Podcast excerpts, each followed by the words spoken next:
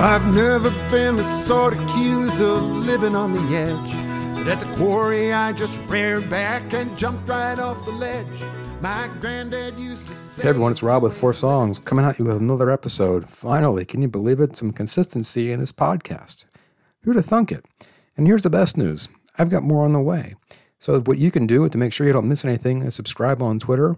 Subscribe however you're listening to this podcast. Find me at Four Songs 2. That's at Four Songs number 2. Share, like, favorite, whatever it is you do on social media these days. Make sure your friends know about this too so you can support the bands that come on this show. So, you think you've been protected during COVID? I mean, maybe you started a new job, maybe you've got a new podcast, or hey, wait a minute, that sounds like me. Anyway, we know this is not about me. So if you think you've accomplished a lot over the last three years, get ready to listen to my next guest, renowned folk singer John McCutcheon. For you see, John has not written just one album, not just two, but three since March 2020. And as you'll hear in this interview, he's just getting started. Now, John is not new to writing music. In fact, he's been at it since the late 60s. He was inspired after watching the 1963 March on Washington, watching it on TV with his mom, and listened to the folk music. It was folk music that brought that group together. It was Bob Dylan, Joan Baez, or others.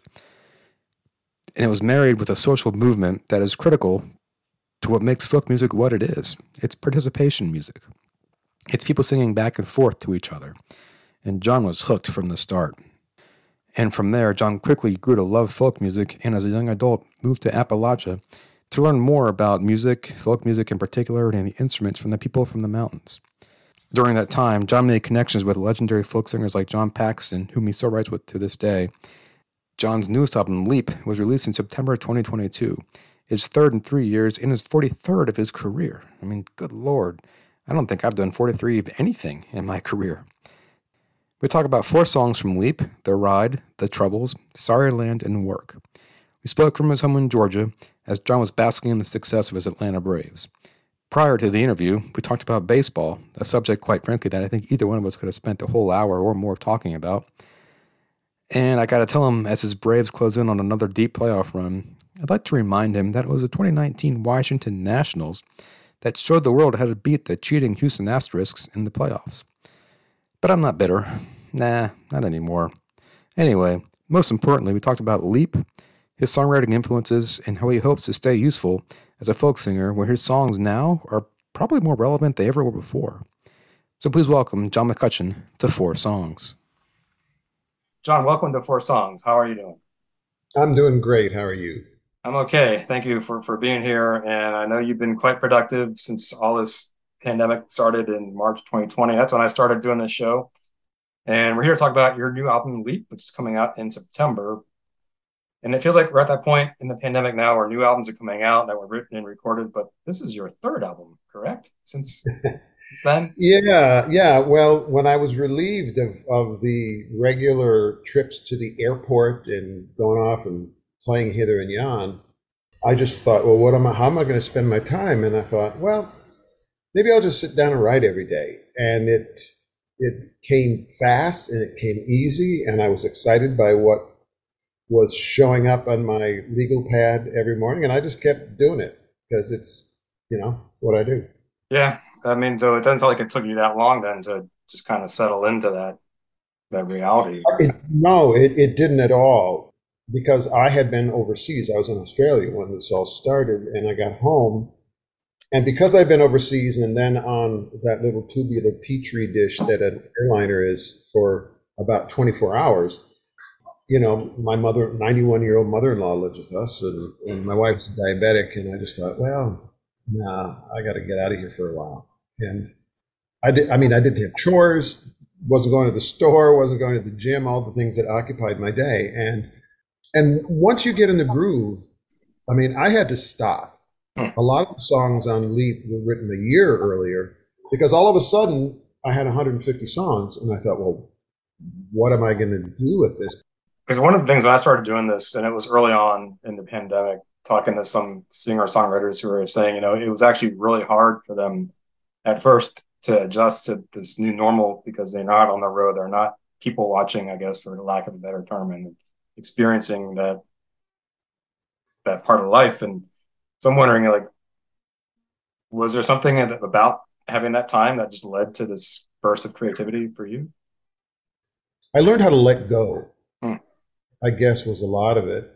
And started to think, well, maybe this is really what my job is. I mean, I'm 70 years old now, um, but hell, I'm right with Tom Paxton, who's 85, who, who, who is like a, you know, a, a, beacon out there for anybody who thinks, you know, when does the when do the juices dry up? Well, they don't have to dry up. I mean, you're not a glass; you're a well. Well, so we'll get to Leap in a few minutes, and that comes out in September. And but first, as I've mentioned at the outset, this is a, a podcast about songs and songwriting, and I've tried and failed miserably to write a song. So I'm always in awe of people like you who do it so well and uh, for so long and consistently. And this may sound like a, a stupid question, but when did you realize that songwriting was what you wanted to do? I, I know reading through your biography and you've been doing this quite at an early age, but was there a point in time when it just like lightning struck and like, okay, this is what I want to do, and I'm good at it? Oh, I, I, I know when I want, decided I wanted to do it. I don't know that I've gotten to the point where I'm saying I'm, I'm really good at it. Uh, I'm getting good at it, I think. I, and I think the stuff that happened during the pandemic and just before it, you know, when I realized, okay, two important things for me um, are what's the story and what's who, who is the voice and once i can answer those two questions and then occupy that voice then it gives me the opportunity to flesh out something in an entirely different way i mean i started writing songs as soon as i got my first guitar hmm. um, i mean my best buddy who started playing guitar four months before I, uh, gave me the freewheeling Bob Dylan as a 14th birthday present. And that's when I got my guitar as a 14th birthday present from my parents. And it's a, an astonishing album. Uh, and, and I realized here's a guy from a town smaller than mine.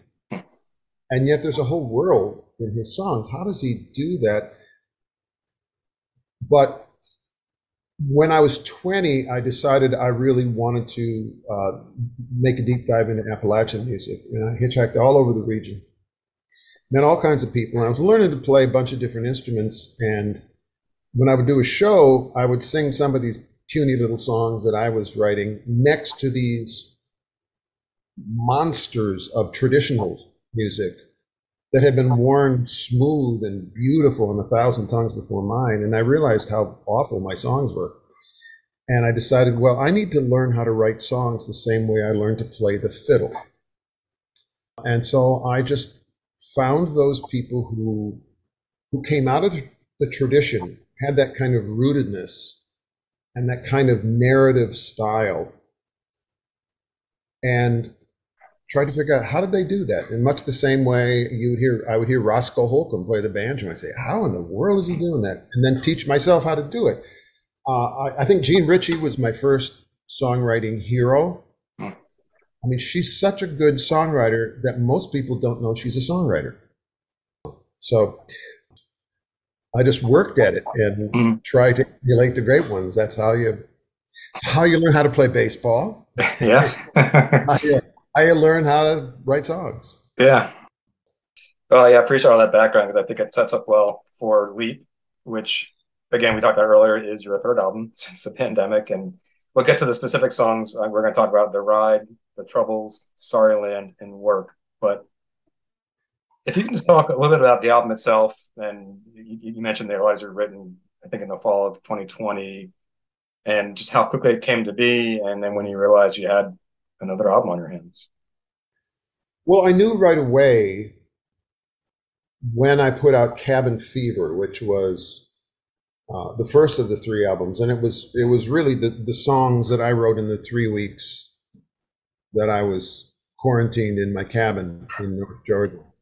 Um, but I, I, you know, even while I was recording that, and I recorded it at home. I mean, there we couldn't go into a studio. Right. And I also, it, it's the most naked album I've ever done, in that it was just me and an instrument, no overdubs. Um, no harmonies, no bass player, nothing, because it felt like that was the nature of the album. It was a guy in quarantine. But it, you know, it takes it took time to record it and mix it and get artwork and everything together. So I'm still writing as we're going along, and um, I thought, well, this is a nice problem to have, um, but I have to figure out what kind of story this is all telling. And I kept saying, you know, when I got the bucket list, which was the second of the three albums, it was like I was putting, I had this big body of songs and I was picking this and this and putting them together and see how the chess pieces worked. And I kept, there were songs that I would say, oh, no, I'm going to save that for another album. No, I'm going to save that for another album. And this is that other album. Mm.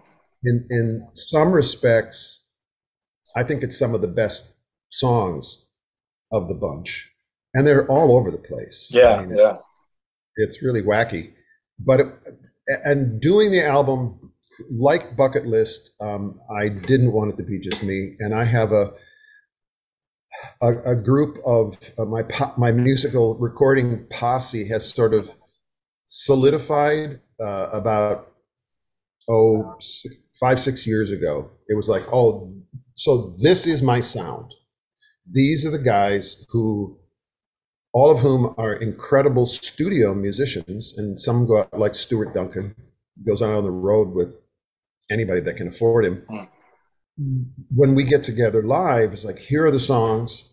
Uh, let's figure out what we're going to do them, do with them. And no, I'm not going to give you charts. I'm not going to give you the parts. Let's do this cooperatively. And what has developed is the the fellows, and they all happen to be fellows, get really invested you know they want to know the backstories of the songs and they really you know they appreciate that i'm giving them the the freedom to just put their fingerprints on these things. So now here we are all in our home studios emailing files all over the place. It's it's crazy.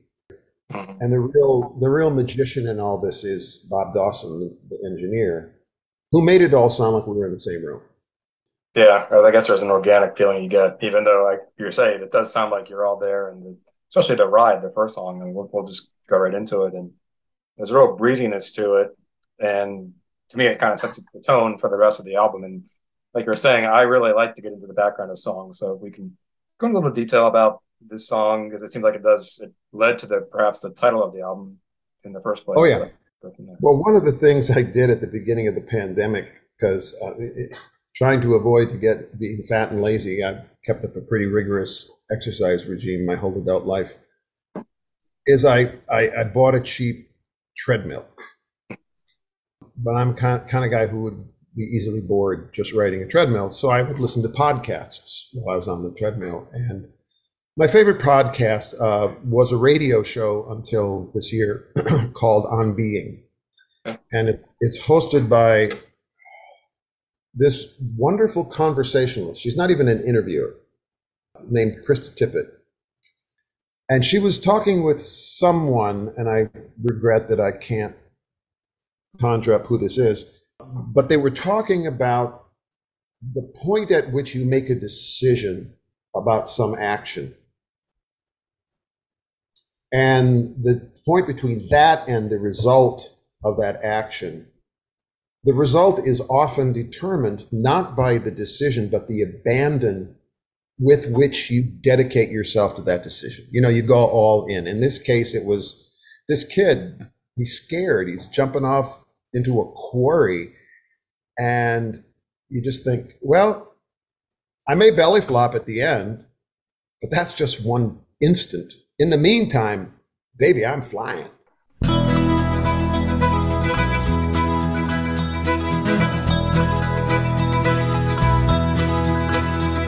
I've never been the sort accused of living on the edge. But at the quarry, I just reared back and jumped right off the ledge. My granddad used to say, if you ain't living, then you die. Still, I cannot be certain if I'm falling or I'm flying. There's a surprise round every corner. You best learn this from the start.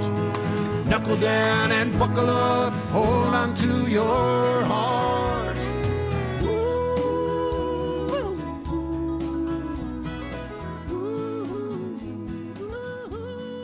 It was a, obviously a metaphor for just going all in on life. Mm-hmm.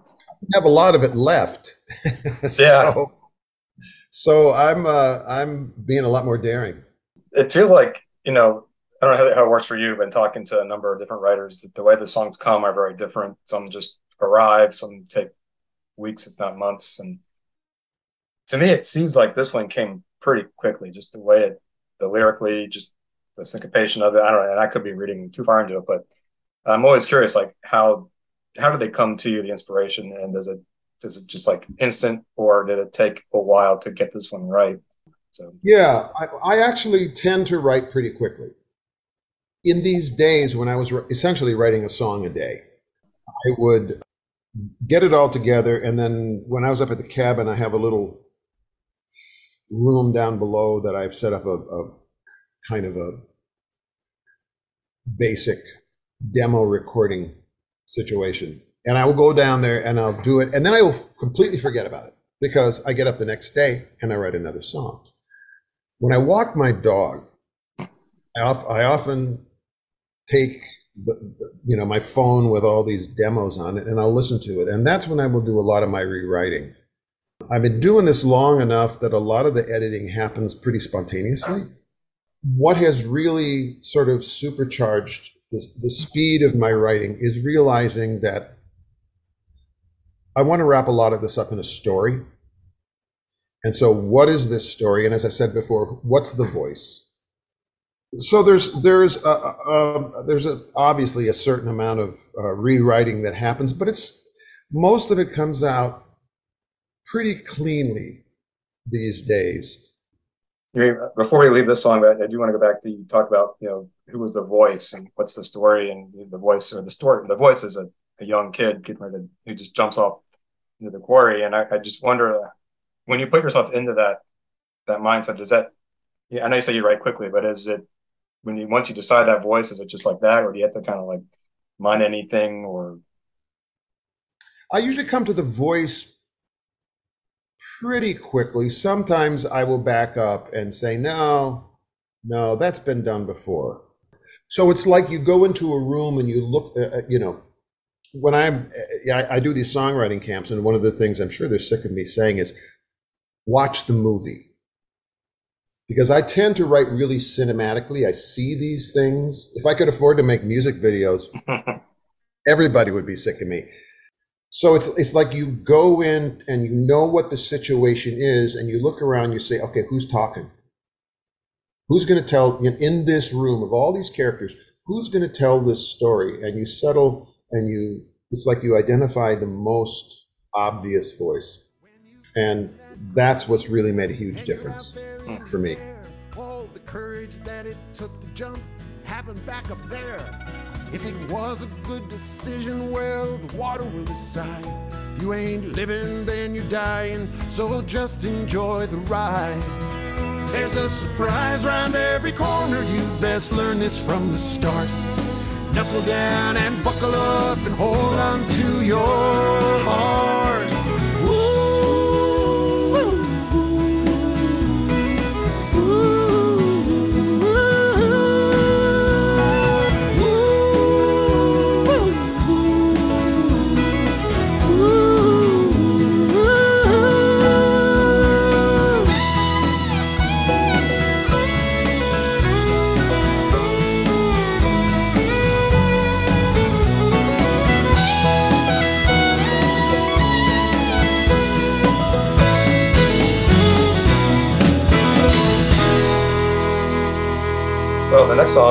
About the troubles is third person, but I, I this one just jumped out at me because I like I'm sure you and like many millions of Americans, I, I claim Irish heritage, and my grandmother's family actually was from a county in the Republic, right on the border of Northern Ireland, and you know I think about where we are now, and I think this is through your your song, and it just seems like this is a parallel to what we're seeing, and I'm just curious from what led you to take on this this topic and then really updated. To... Well, I in 2019 I did a series of workshops and concerts in Belfast. Hmm. I'd never been there before, though my family is from Northern Ireland. So it was with really wide open eyes and a kind of hunger to find out more about this country and this people that my family was a part of, at least for a while, between their emigration from Scotland and their emigration to Canada and eventually the United States. And in the workshops, the songwriting workshops that I was doing, and this was almost 20 years after the Good Friday mm, yeah. agreement, it was still a presence in people's lives. Mm-hmm. And most of the people who were in the workshop were in their 30s and 40s, so they had grown up during the Troubles. And so many of them were working it out through their songs, and they were really, really wonderful songs. And I, uh, one of the concerts I did over there was with Tommy Sands, who's an old, old friend of mine, and probably one of the great unsung heroes uh, outside of Ireland in helping resolve the troubles. I came back to this country seeing the kind of sectarianism that reflected so much of what was happening over there and what's happening in Israel and what's happening in Iraq and Iran and what's happening in Africa and what's ha- all these places that we think of these things happen over there. And I see it unfolding right here.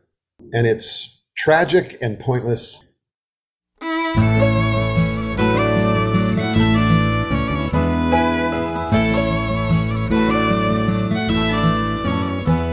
In the times of the troubles, tired and aggrieved, neighbors kill neighbors for what they believed, Then they knelt in their churches, prayed to the same God, never once doubting the path that they trod.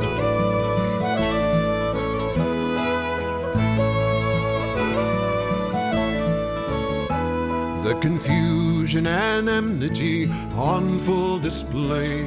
Revenge, retribution, the rule of the day. To the history of hatred, we all are made slaves to kill in revenge. You'd best dig. And it's a gorgeous song, I mean, both musically and lyrically. And you kind of have that, there's that old Lincoln, I think it's a Lincoln quote, we talk about praying to the same God you know, in the Civil War here, and obviously the troubles were the Civil War. And you know, I grew up as a youngish Gen Xer. You know, came of age, and the Berlin Wall fell, and the Soviet Union collapsed, and the peace accord, and apartheid ended, and it seemed like a pretty exhilarating time to be alive. And now it's like, oh boy! And the song really just struck out at me. Also, what I liked about it is that you don't you don't really you don't really take sides, and you don't point fingers, and I think that's what's so important about it that would have been antithetical to the whole notion yeah of what this is it's uh, you know you're asked to take sides uh, place your bet. I bet you will all lose. Before you imagine you're out on the ledge one path or the other they ask you to choose casting your lot with a bet you all lose. We think of the troubles, the far and the few. Protestant, Catholic, Palestinian, Jew, Hutu and Tutsi, Sunni and Shiite, Republican, Democrat, the left and the right. You know, I have lived in the South for 50 years. I was raised in Wisconsin. I came down here because I fell in love with the music. And I have always had neighbors who I would disagree with on lots of stuff, but we still loved one another because we were neighbors. And we had, in, especially in rural areas, you had to depend upon one another. And you realized, yeah, I, I don't like the fact that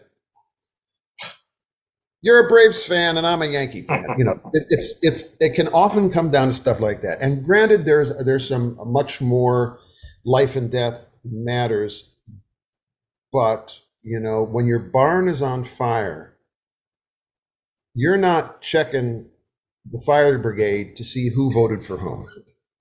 You know, you see, this is an emergency, all hands on deck. Yeah. And I feel like we're kind of in that place as a country.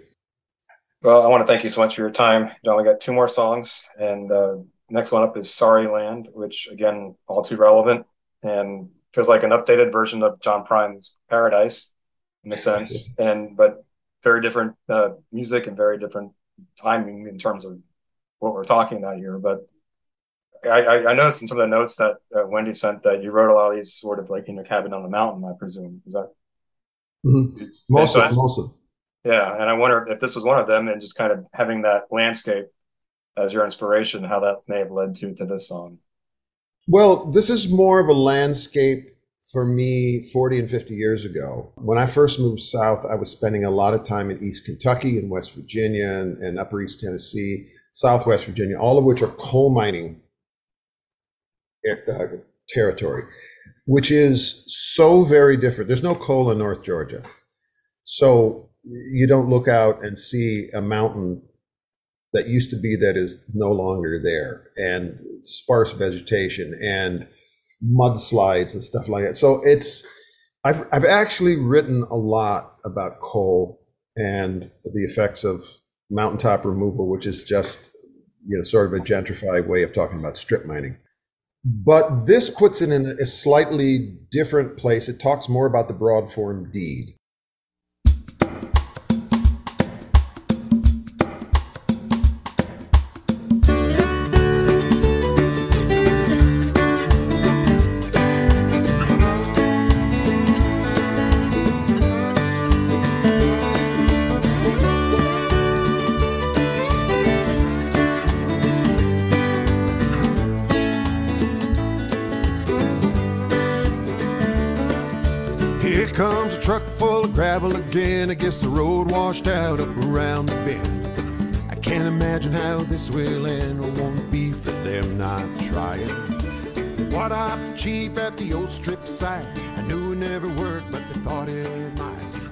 Every dime trying to make it right, but it's like the land is dying. Broad form deed was something that was put into place, and, and Kentucky got rid of it via a, a public referendum and essentially, what happened is at the beginning of the 20th century, when the extractive industries in the Appalachians were really getting going, and we're talking about first it was timber and later coal. Immediately following on coal was gas and, and natural gas. And so people, representatives from those companies would come through and knock on people's doors and say, we want to buy uh, the mineral rights to your land. You know, my land's not for sale. No, no, no. We don't want your land. We want what's underneath the land. And for that, we will pay you. You know, it started off at 25 cents an acre. And by the time my farm was on the market and I bought it, it was a dollar an acre. And, you know, we had enough land that paid our property taxes. Mm-hmm. And it was like, oh, well, free money. But what the broad form deed indicated was that the company who holds the rights to your minerals can retrieve those minerals in any fashion they choose, which meant building roads. I mean, the language I deed was canals, uh, waterways, and and these were used a lot. People would come in and, as the song says, and it's certainly not the first songs to talk about family cemeteries being buried creeks and, and, you know wells poisoned and creeks turned brown because there's no there's no longer any vegetation on the on the hillside and when it rains it just big mudslides are coming down and we saw some of that happen just recently in southeast Kentucky.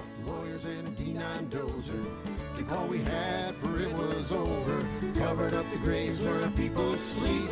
Greed and power don't come cheap. At night upon my knees I pray these rains won't wash my dreams away. Right here's where I'm gonna make my stand. So we ain't got more than this sorry land. When I was a kid, I fished these creeks. Deep in the woods, I played hide and seek. I these hollers till my knees got weak. Was a long lifetime ago. And the man showed up with the broad form deeds. Lies as thick as Jimson weeds Said the nation had its needs to be satisfied by. It was a really fun one to write, and it was a little musically perkier. Yeah, because I was I've wondered about that. How obviously that's a conscious decision to to have it that kind of like with the drum beat and to keep it not that's not a light song, but just gives it that like okay, this is a catchy peppy song, and then you listen to the lyrics like oh, there's something more going on here. wonder Well, how do you make as- that decision? I remember being a part of a, a, a political music workshop years ago with Holly Near. And she said something that sometimes when when you're about to say something terrible, smiling while you say it makes it a little easier to digest and to hear because otherwise you're just totally incapacitated by it. And uh, with this, I just thought, um, when I wrote it, I had that sort of jumpy guitar part. And when we, you know, we brought the drum, we actually brought the drummer into the studio. He overdubbed the drums on this, believe it or not, which is shows you how bass backwards. And I, I just had some stories I wanted to tell, and uh, I, I think I just didn't want to wear the listener out. Yeah. Well, uh, we're going to wrap things up with work, which uh, I feel like I've said this every song we talked about. It's another incredibly relevant song. And but speaking of, a, of just dark storytelling, it's just it's brilliant. The, the you tell such a wide, you cast a wide net, but the, the lyrics, the the gold watch that's shiny and useless, and you, you're telling a, quite a story here. And it seems like from a, from beginning to end, and it's that's that movie I guess you're talking about. But that opening verse is that, that packs a punch. Well, you know, my wife is watching a is binging a, a, a television show right now that I've seen. Every now she's learned that she that you can pack a lot of information into a seemingly innocuous phrase. You're giving you're giving a lot of information, and so uh, you know, I wanted to. This guy's obviously retired Mm-hmm. gold watch is you know and and he's and so many older men that i know kind of putter around their house because they don't know what to do when they're not showing up at the at the office at the factory at the clinic wherever they work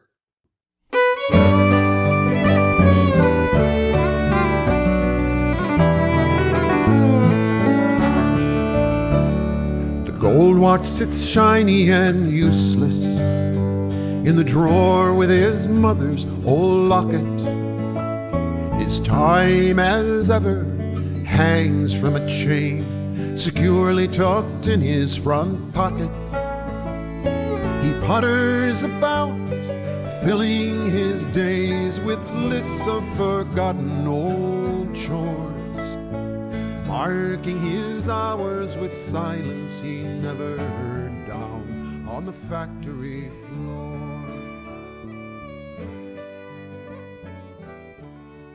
and there's a there's another song on the album about my father-in-law my cuban father-in-law showing up for his first day at work at his first job in this country after he immigrated and so i kind of went back there you know the immigrant story of you know my father you know your father came in here and he didn't know anything about the language or about the land and and now it's your turn to pick up you know the mantle and your whole family is counting on you but you still you know you'll go down to the bar after the shift Yeah. and you have this relationship with these other people that you work with and eventually now you're all retired and you're all meeting for coffee.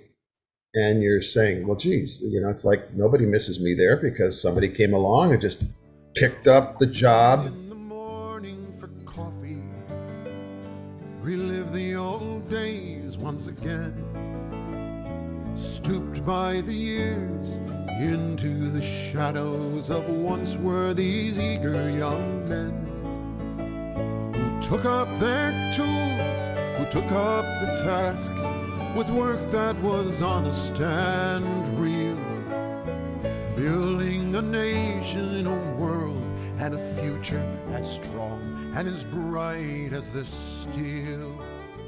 you know, the conversations that happen with retired workers, because I've, I mean, every writer I know, every good writer is a good eavesdropper. Mm-hmm. Well, I can't tell you how many times I have lingered for hours at some restaurant because there's a really interesting conversation going over here, and and that's part of where this song came from. Was you know that this work is honest and real Right. to the and there's they say that someday there'll be a machine that'll make every bit of this steel. Mm-hmm. And you- well, where will the young people go for work that is honest and real? Off the tongs and the hammer to the next one who's coming along. And the work it gets done just the same as before. They scarcely will notice you're gone. They say that one day there will be a machine that'll make every bit of this steel. And you wonder where will all the young people go to find work that is honest and real.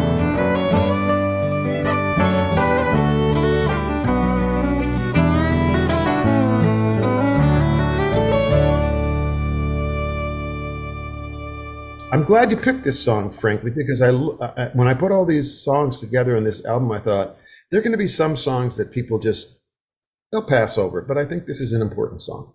So thank you for picking it. Yeah, well, I, it's funny in talking to you. That other side part of it that I hadn't thought much about was just what when you work these jobs and then you're retired, and and what do you do at that time? I mean, I think we all know people who have struggled with that time when they're like, I used to be every day was filled with something. I was making decisions, or I was doing this, and then all of a sudden it's gone. And no matter how you like, you think about, it. Oh, my like my dad, he planned his retirement the whole time he was working, and so he just was an exception, I think, to the rule. Unfortunately, he he passed before he could enjoy it. But I think of so many people I know who, when they're they stop working, they lose a lot of their, their sense of who they are. And Well, and it's and, and I think some of it is that you felt like you were being useful. Mhm. You were doing something that was productive and that helped your family, helped your community, helped the world. You're building steel.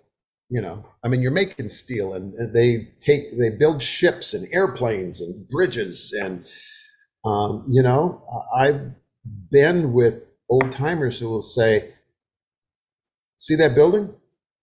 I built that." Hmm. And you could look with pride. And now it's, hey, you have that app on your phone? right, I coded that. yeah, and then it's good. Two weeks later, it's irrelevant. that's that's the, the mentality. I, I was version 2.1. Oh, yeah, That was the good one. yeah. The one that like I had to re-enter all my contacts again. Thanks a lot. Yeah. Well, again, John, I want to thank you so much for your time tonight. As as we wrap up, you're going back on tour. Is that I, I, I, I've been out some in the mm-hmm. spring. Pretty much everything in the winter dried up when the Omicron released its, its little viral head.